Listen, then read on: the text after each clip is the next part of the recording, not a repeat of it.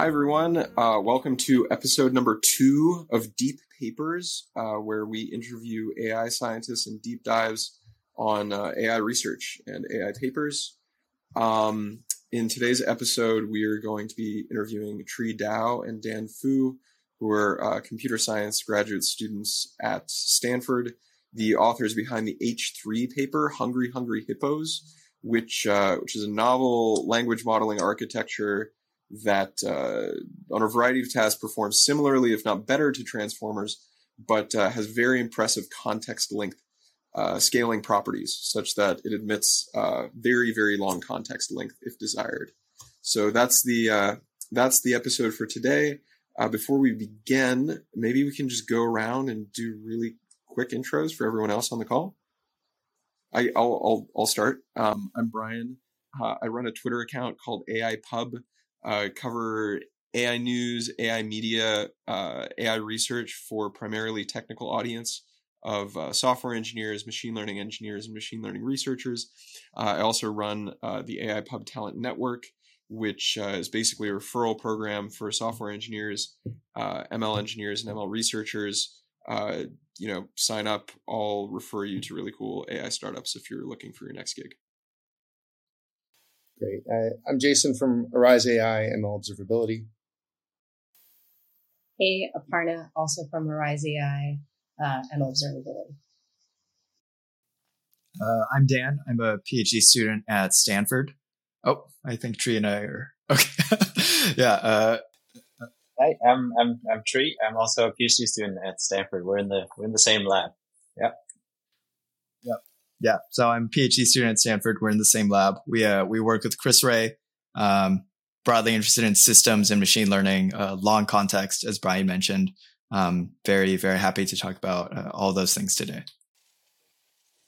Yeah, and and thanks to Jason and Aparna and, and Brian for inviting us to uh, this chat. We're, we're really excited the uh, the the the honor is ours. I've I've heard uh, I've it's actually it's a very weird term to hear over and over again at uh, events and parties and talking to researchers. But I've heard "hungry, hungry hippos" over and over and over again for the last couple weeks. So um, it's it's great to chat. Um, let's get started. the the The first question I have is basically like, what's what's your one minute elevator pitch for the paper for those uh, for those who are listening? What are what are maybe the the major problems that you guys address, and what are the major contributions or cool results that you guys came up with? Yeah. Um, yeah. So I, if you kind of take a very high level view, there, there's a couple things that we're very interested in. Um, so in H3, we were looking kind of at language modeling and, uh, language models these days have, um, kind of one major, uh, bottleneck that we wanted to address, which is, uh, they really struggle to capture long context. Um, and that's due to a very kind of fundamental technical reason in the architectures that people are using these days. Uh, they're all using this, this thing called attention, which I'm sure many people on the call have heard about. But attention has this property that it scales quad- quadratically in the sequence length. Um, so in H3, we wanted to see, okay, can we replace attention with something else? Uh, and our lab has been working on these primitives called state space models uh, for for a couple years now. Um, so we wanted to see can we use state space models in language modeling. Um, there were some more technical challenges, which I'm sure we'll have time to get into. Um, basically, having to do with can you kind of compare words in a sentence, like the the word at the beginning of the sentence to the word at the end, to try to kind of do some semantic reasoning. Um, and we found that kind of once you solve that problem, you can use state space models and language modeling, and then you can go to very long sequences um, without scaling quadratically. Very yeah. cool. So, and uh, you know, one one one challenge that we run into is, uh, as Dan mentioned, is the expressiveness problem, but the other problem is kind of efficiency. Like, how do you actually make these things efficient? Um, because transformer uh, uh attention came out five six years ago, you know, tons and tons of engineers and researchers have been optimizing uh, uh, attention, and, and, we've also worked on optimizing attention.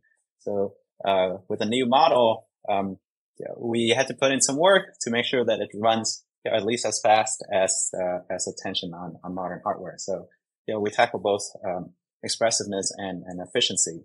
Um, and in, in, the end, I think it, it, worked out pretty well. We have something that um, up to some some scale does about as well as as transformers. So that seems really promising. And as as Brian mentioned, uh, maybe we'll be able to scale to to long longer sequences and hopefully get better models that way.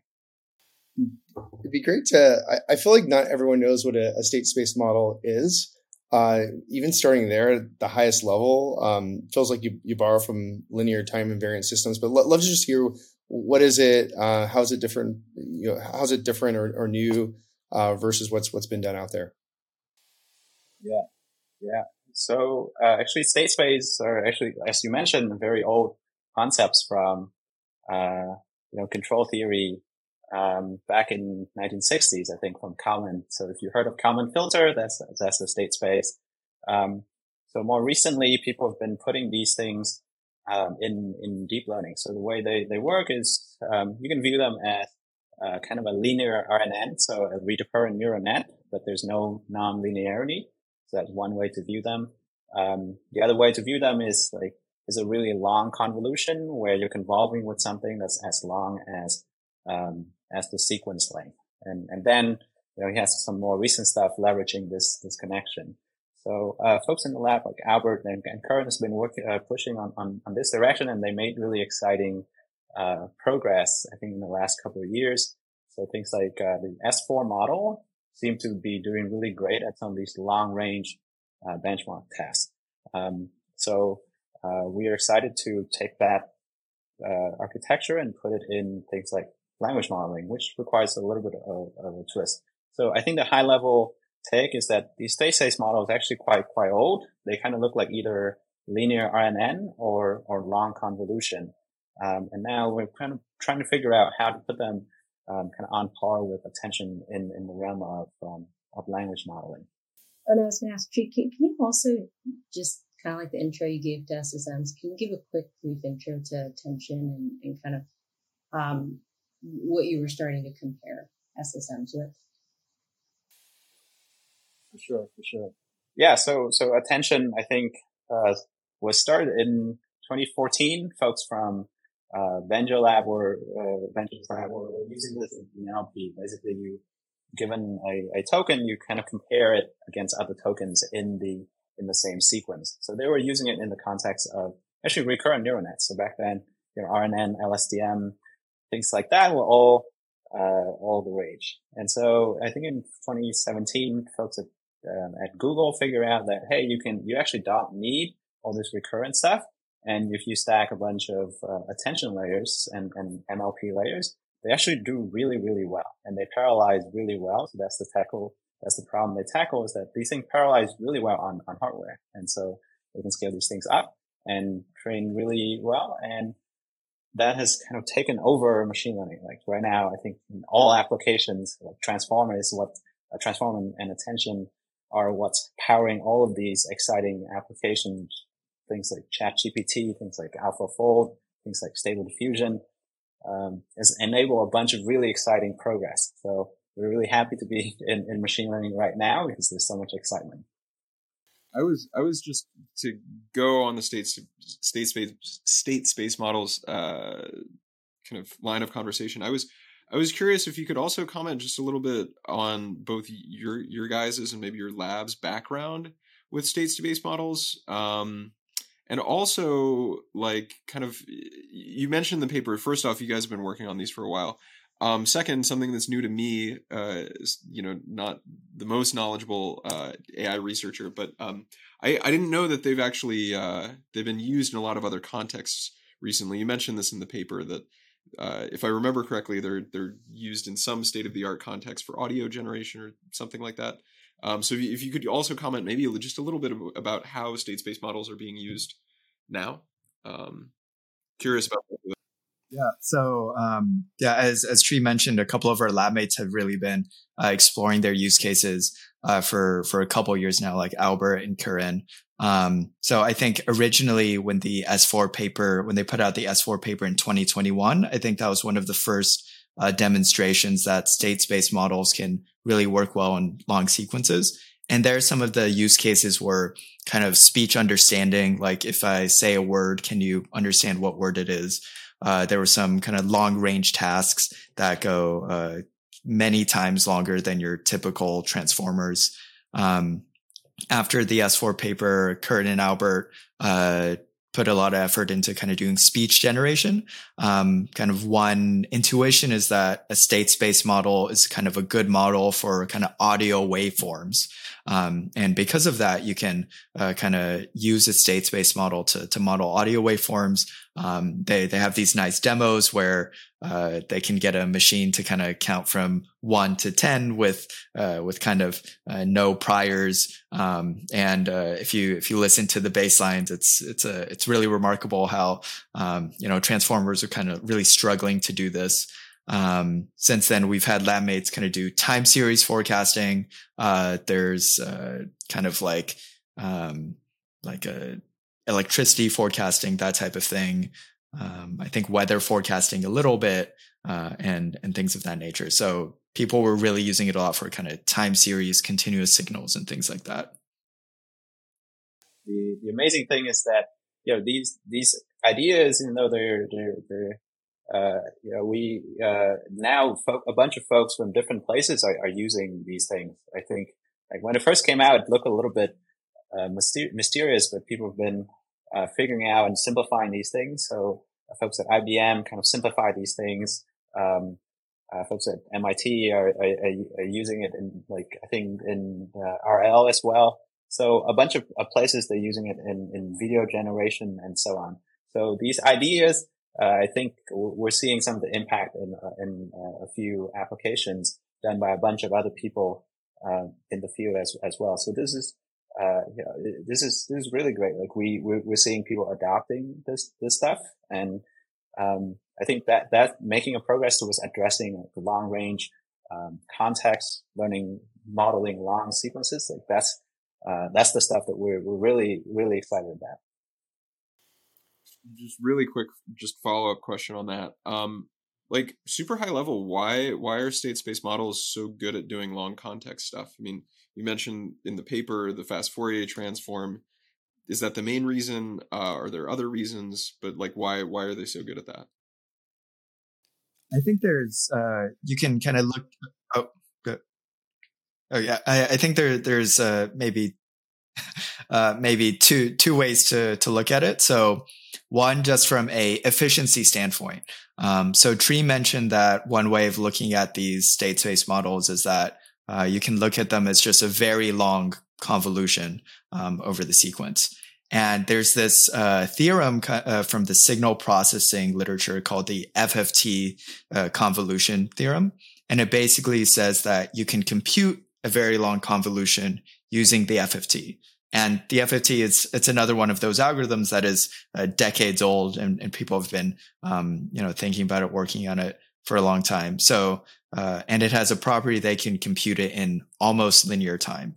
So just from the kind of a, a computational standpoint, uh, it you can you can just use much longer sequence. You you can just like feed them in a lot longer. Um, from a more theoretical standpoint around the actual architecture, what it's doing, uh, there's a lot of you know interesting, rich theory about how this representation can kind of remember the entire sequence and um, kind of take information from from the whole sequence depending on on what you need. So there there's sort of these fundamental reasons that you can uh, that you sort of have very long memory. Then there's also just these uh, efficiency reasons um, for for kind of just being able to you know process long sequences. Dan, just just a super simple question. Can you give me an example of a of a long range task that you, an SSM would do much better than a transformer on? Um, yeah, so a, a very simple one that I think uh, a lot of people will will sort of understand is um, audio processing. Uh, so if you imagine your audio waveform, these things will be sampled at like 64 kilohertz or something.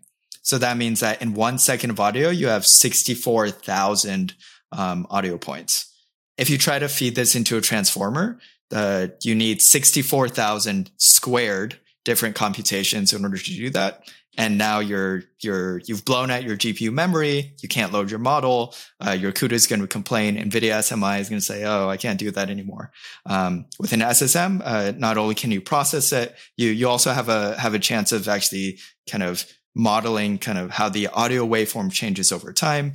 Um, and uh, that that's you know one example of something that SSMs have have shown a lot more power over than than um, than transformers and you have some examples in your paper of maybe a, a, very specific long range task like recall. Can you describe again? Like not everyone knows the the, the long range task problems or the simple things where, uh, where where things fall over. But what, what's an example of a long long range task like recall um, that you tested against? And um, yeah, and maybe also describe some of the data sets out there people are testing against. Yeah. So in H3, we were kind of very interested in language modeling. Um, so there, there's kind of a few ways that, that you can look at it. Um, so the task that you mentioned, Jason, um, recall. So that one is really, uh, if you, uh, let me give you an example sentence. So if you have a sentence like President uh, Obama went to the uh, park with his dogs and uh, met Michelle blank. And uh, the question is, okay, what is the word that is go- going to come after Michelle? Um, is it Michelle Bachmann? Is it, um, I can't think of other Michelles off the top of my head. Uh, but uh, we we kind of as humans we know that the answer is going to be Michelle Obama because at the beginning of the sentence uh, we were talking about President Obama. Um, and so that that is an example of one of the tests that we were looking at. So uh, can you there's a token so kind of at the beginning of your sentence and kind of near the end of the sentence can you still remember it? Can you um, can you recall it? Um, hence the name you know recall. Um, uh, and and that's one example that that's one of the tests that we were looking at. Um, in our paper we actually found that ssms uh, could not sort of immediately do that recall. Um, and the the reason is is a little bit um, a little bit interesting. So uh, if you uh, if you one way to look at attention is uh, you're going to be kind of making comparisons across your your entire sequence, and that's kind of why it's why it's quadratic. So if you get to the end, you see Michelle, you're going to be like, okay, uh, there's a bunch of different words that can come after Michelle. Let me go one by one with every single word in my sentence. Okay, president, Michelle, president, mm, maybe not. Michelle Obama sounds right. But then I'm going to keep looking at Michelle Park, Michelle Dog, Michelle. Uh, I, am forgetting the, the, rest of the words in the sentence already.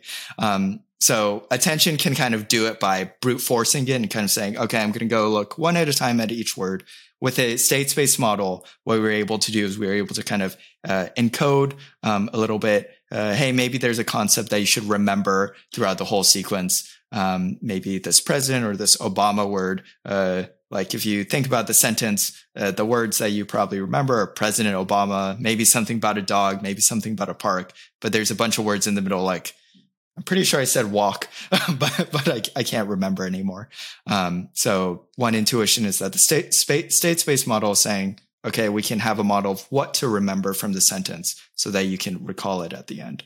Yeah. So just just to to add to that, and Jason, you, you were asking about tasks. So I think those are some more of the, the I think, uh, more uh, academic tasks. I think right now there are a bunch of applications that would benefit from this kind of long range um, interaction. So one is obviously you know, ChatGPT, right? So when ChatGPT came out, um, I think one one feature that OpenAI advertised that it has great memory. So it's in, it can remember stuff that it was talking about, I don't know, uh, pages ago right? So that's, that's something that, uh, for attention right now, we're kind of brute forcing it. We just like extend the context length. As you mentioned, we just compare against all the words that, that came before. And so the context length, I think, uh, can, can get to, uh, 4,000 now. Even though these models are really large, the context length is actually not that large, only 4,000. Um, or, uh, we've talked to folks who are doing things like code generation. Like you're editing a file and can it suggest things that are from a completely different file in the same directory or from, you know, from different directories or from the library that you're importing, right? So it somehow it has to remember what's in the library or from in, in different files. So I think there are a bunch of really uh, new kind of new AI applications nowadays that could benefit from this long context. And this is why this is an area that, that we, we, uh, we want to make progress on. Yeah. So my, my question is like, where did the what hippo? How, where did that come from, and why is it hungry? Tri, I, I think you should. I think you should take this one.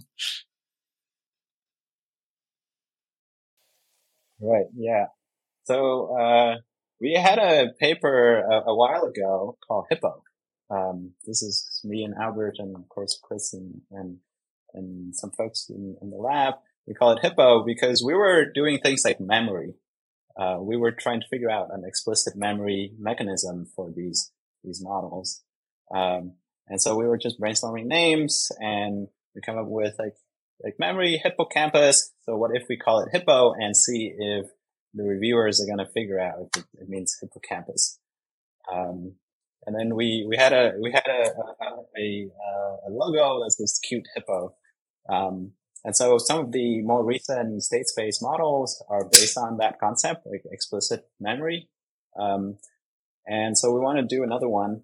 Um, and we are just brainstorming and, and, of course chris came up with this uh, great idea that hey what if you call it hungry hungry hippos and why are the why are the hippos so hungry so, so that's like uh yeah that's left to us to figure out um so yeah i thought uh, we were just we are just playing around very cool um, I, I just wanted to ask just a little bit um, on kind of like maybe some of the high level ideas. And you mentioned a little bit of this already, but w- what are maybe some of the high level ideas behind this H3 layer?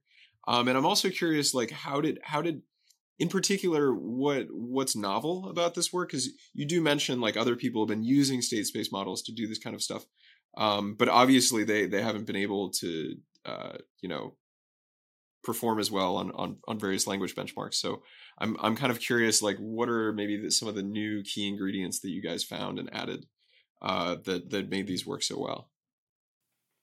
Yeah. Uh, so the the and p- part of this answer will will kind of explain why it's a hungry hungry hippo and not just a single hungry hippo. Um, which is that uh, well, one thing that we found was in order to kind of so if we go back to this recall example from before, so you get to the end of the sentence, you see Michelle. Now you're like, okay, I need to see mm, what things are kind of associated with with Michelle. Um, and in this case, uh, we're gonna uh, at the beginning of the sentence we said President Obama. So we're gonna say, okay, Michelle, President. There's some sort of relation there. Um, so what we did is uh, we we took two SSM layers. So that's why it's hungry, hungry, because there's two of them. Um, and we have one of them, we kind of uh, gave it a representation that can kind of say, do a little bit of comparison uh, nearby in the sequence. So it gets, just gives you enough ability to say, uh, okay, I'm going to say Michelle and compare it to the words nearby or, or other words in the sequence.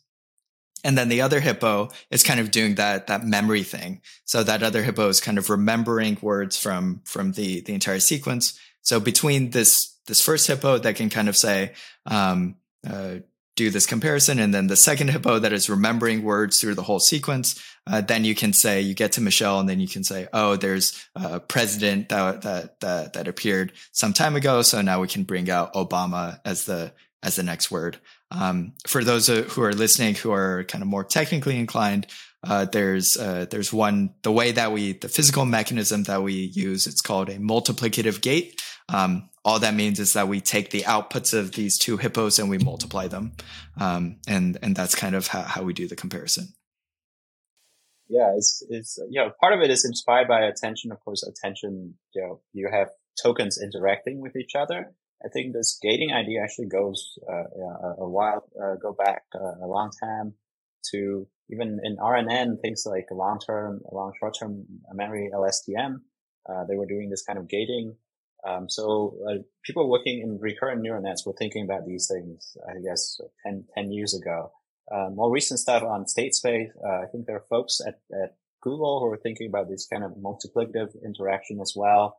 Um, I think there's concurrent work from uh, uh, Sasha um, Rush group. Actually, they, they, they, we've been chatting with them, um, uh, exchanging notes. So we see that, hey, this inter- multiplicative interaction actually uh, makes it work well for both language modeling, uh, causal language modeling, which was what we were doing. And uh, they were working with masked language modeling like BERT style model. And, and they also found that this multiplicative interaction is uh, is quite helpful there as well. So uh, I think some of these old ideas uh, are, are, coming back and becoming useful uh, again. So that's like more on the, the modeling side. I think uh, the other side is this efficiency side, which is like we, we see that these models, if you want to scale them up to be large, uh, that's actually really expensive to do.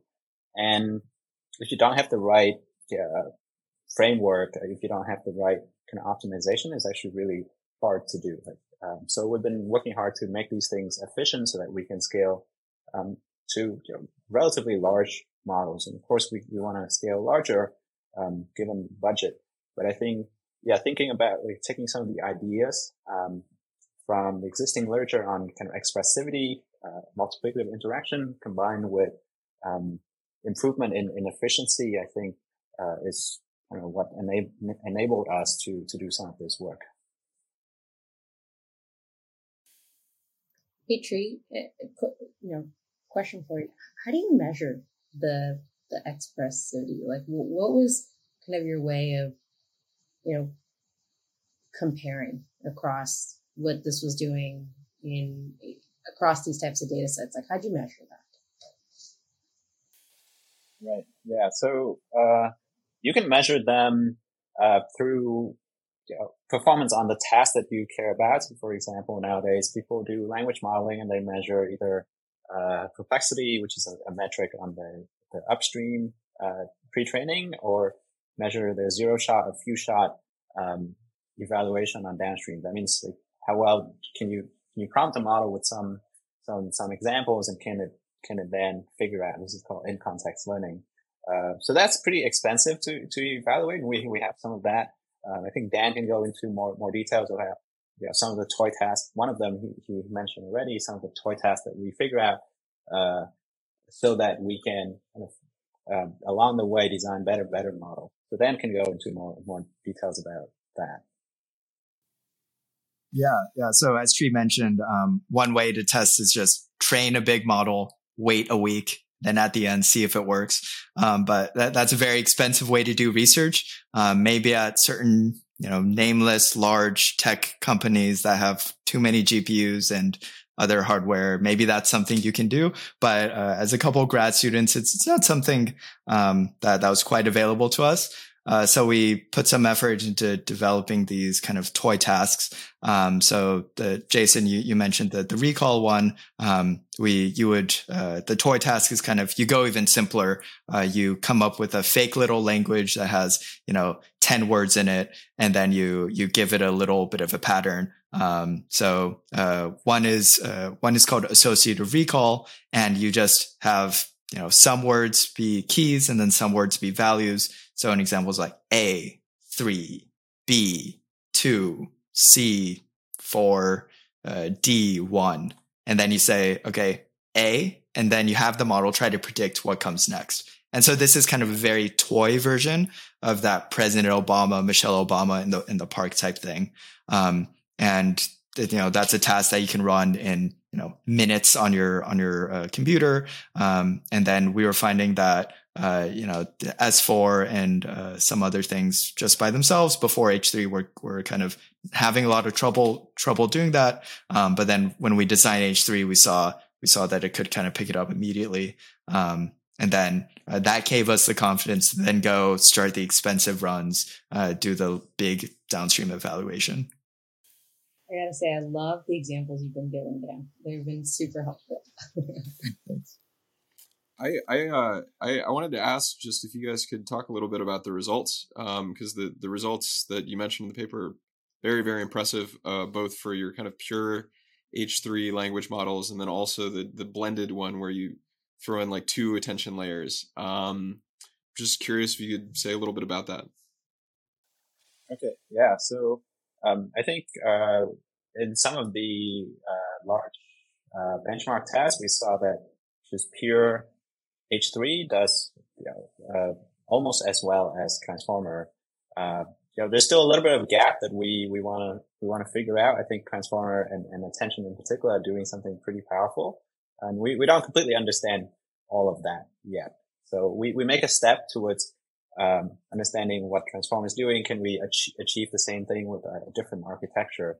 Um, and as you mentioned, um, when we uh, mix it up with mix it with one or two attention layers, we saw actually really promising results. Um, so on some of the larger language tasks, we saw that this hybrid architecture uh, does as well or, or, slightly better than than transformer, and that's really encouraging um, because uh, you know has been an architecture that's been there for for for five six years. If we want to um, if we want, let's say, scale along a context and figure out something that does you know, about as well, but maybe scale maybe scale, scale better. So we were able to get some results up to models upsize up to, I think, uh, 1.3 billion and 2.7 billion, uh, language models that does about as well as existing, uh, transformers like GPT Neo. Um, so that's pretty, pretty encouraging and, and we're excited, uh, to either scale that up or you figure out a way to do even more efficient inference. I think inference right now is a big uh, a big concern for, for most folks who want to deploy these things. And we believe that uh, state-space methods could be much, much more efficient during inference. So we, we, we haven't done as much work optimizing the inference, but we also saw, we already saw some uh, early promising results to show that, hey, these things can do inference uh, quite a bit faster. Um, so that would be fun to push on either scaling things up or optimizing the inference piece. I had, two like quick kind of related follow up questions. Um, one one was uh, will does this blended architecture where where vast majority of the layers are H three, but then a couple of them are are um, are just plain attention. Do those have the same long context scaling properties? Like, do you do you lose the long context scaling properties if you add in just a couple attention layers?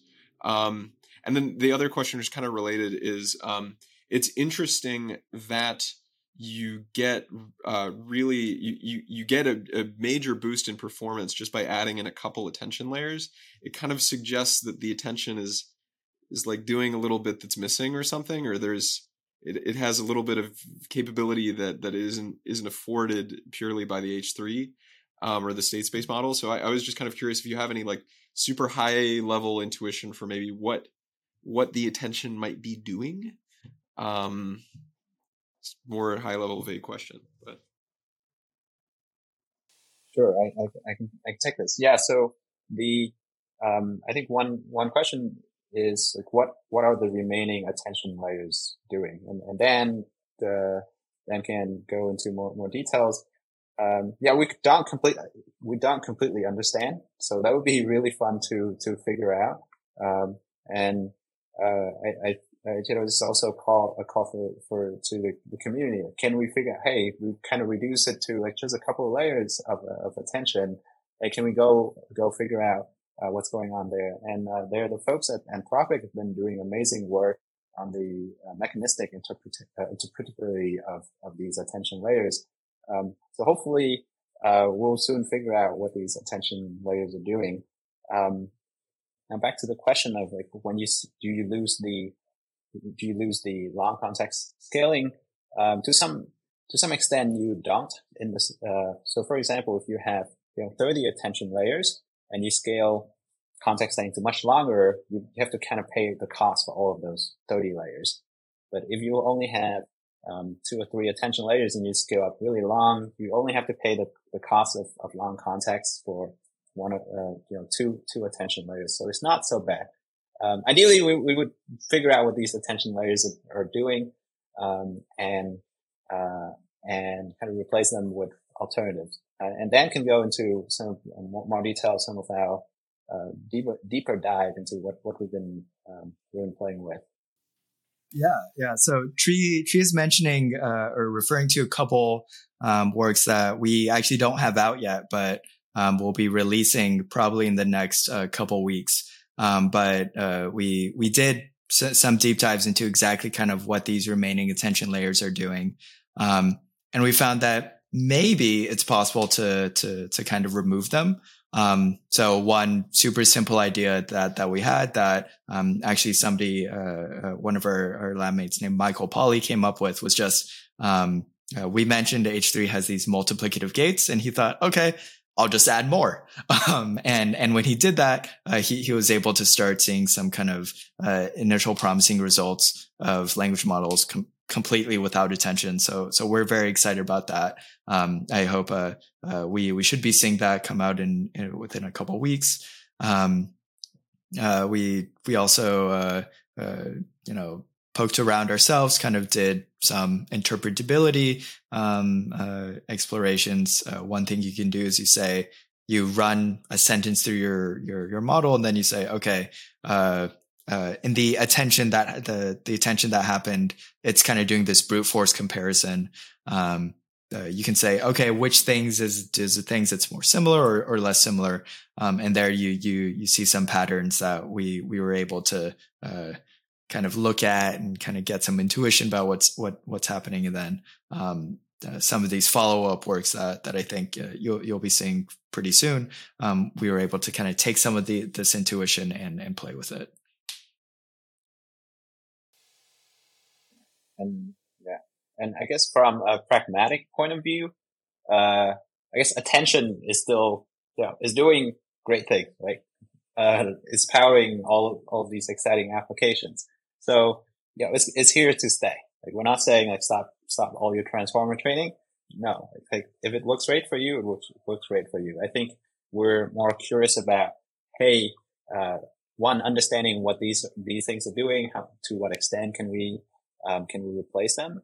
And two, um, what are some of the new applications that maybe we need to go beyond the quadratic, uh, scaling of, of attention? So yeah one maybe high level question for you guys is any idea of I feel like a lot of product people, listeners who, you know, fans of AI right now might be curious. What what are some product applications to what you all are building? And how could someone leverage the blended architecture you came up with and you know and take advantage of kind of the the long range kind of tasks.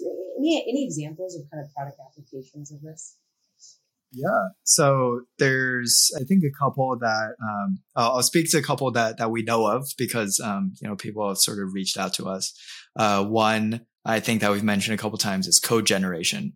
Uh, so you you're writing a code file and you have some import at the top and uh, it's it's kind of very important uh, for for the for your code to to work in kind of very important context. Um, but you've you've written a very long code file and you're like you're at the bottom, so your your Copilot um, or whatever your the, the, next version of Copilot could be, um, it would be useful to kind of look look at that, um, be able to have that context. Or I think as Tri mentioned, maybe you have a file and you have a piece of code in another file that's that's very um, relevant.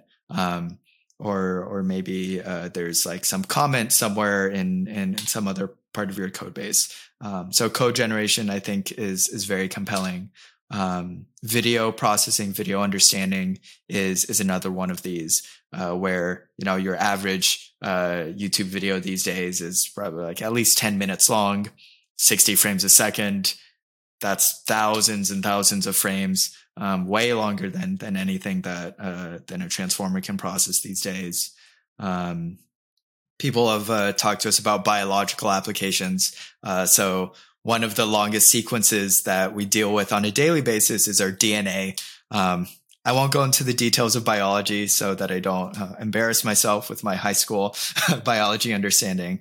But uh, uh, there, there's a lot to do there, kind of with you know understanding the the the genetics and the genomics.